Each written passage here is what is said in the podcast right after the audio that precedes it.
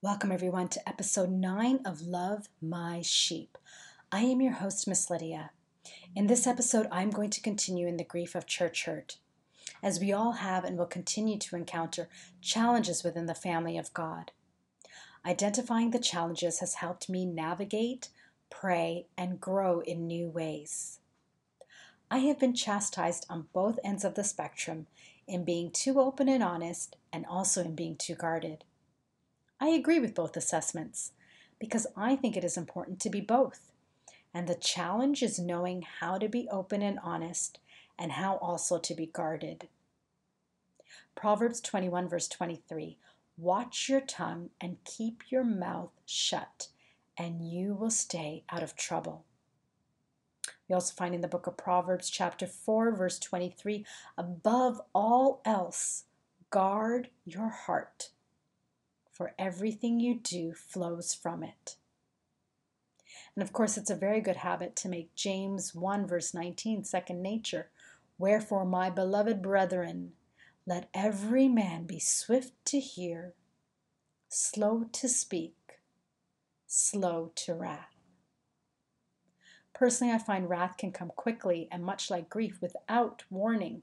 And so, taking that to God in prayer first will slow our propensity to be easily angered, and prayer helps us to be quicker to listen and slower to speak. Let's turn to Proverbs 18, verse 21. The tongue has the power of life and death, and those who love it will eat its fruit. If you love to talk, what you put out is what you will receive. A few episodes ago, I had referenced 1 Corinthians 15, verse 33 when conveying the importance of being alone with good morals. Truth is that seeking good company isn't always profitable, but being good company is always profitable. There are all kinds of characters in the family of God, and not everyone can make themselves amenable to all types of people. It is not easy, and knowing when to stand back and when to draw close to others can be a challenge. Not everyone is a nurturer by nature, and not everyone likes to be nurtured. Learning each other's communication styles and mirroring that accordingly yields effective communication. Depending on what stage of your life you are in when you join the family of God, will also have a huge bearing in how you process your experiences. Growing up in the church and how I process church hurt has changed drastically over the years. Also, there had to be an adjustment in my expectations. Our expectations determine the degree of our disappointments. The less I expect of people, the easier it is for me to deal with them. In my early 20s, I'd come to the realization that not having expectations resulted in happiness. It actually helped me to live without limitations, and I really enjoyed life. However, with age, I have learned the importance in expectations, but it should be limited as to where our expectations should come from. And our expectations should only come from the Lord. Psalm 62, verse 5 My soul, wait thou only upon God, for my expectation is from him. Our expectation should only come from the Lord because he never disappoints ensuring that when expecting from the Lord that we also trust that he knows what is best for us because he is the only one who giveth, sustaineth, and taketh away life. Okay, I went a little King James there, but in all pain, including when we are dealing with body pain, and by body I mean church body, we have to realize we are all flawed.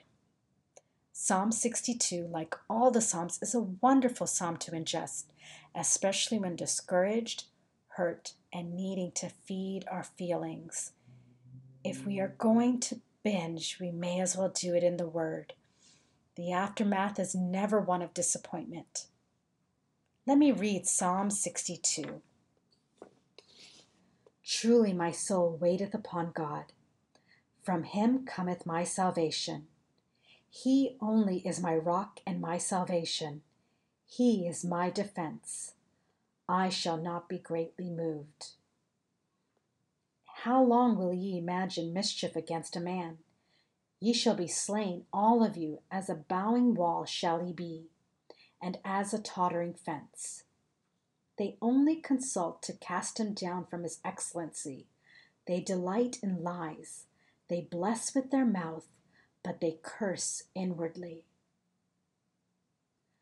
My soul, wait thou only upon God, for my expectation is from him. He only is my rock and my salvation. He is my defense.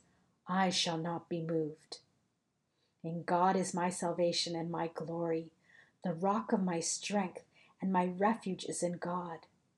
Trust in him at all times, ye people. Pour out your heart before him. God is a refuge for us. Surely men of low degree are vanity, and men of high degree are a lie. To be laid in the balance, they are altogether lighter than vanity. Trust not in oppression, and become not vain in robbery. If riches increase, set not your heart upon them. God hath spoken once, twice have I heard this, that power belongeth unto God. Also unto thee, O Lord, belongeth mercy for thou renderest to every man according to his work. Until next time, know that I love you and the Lord loves you the most.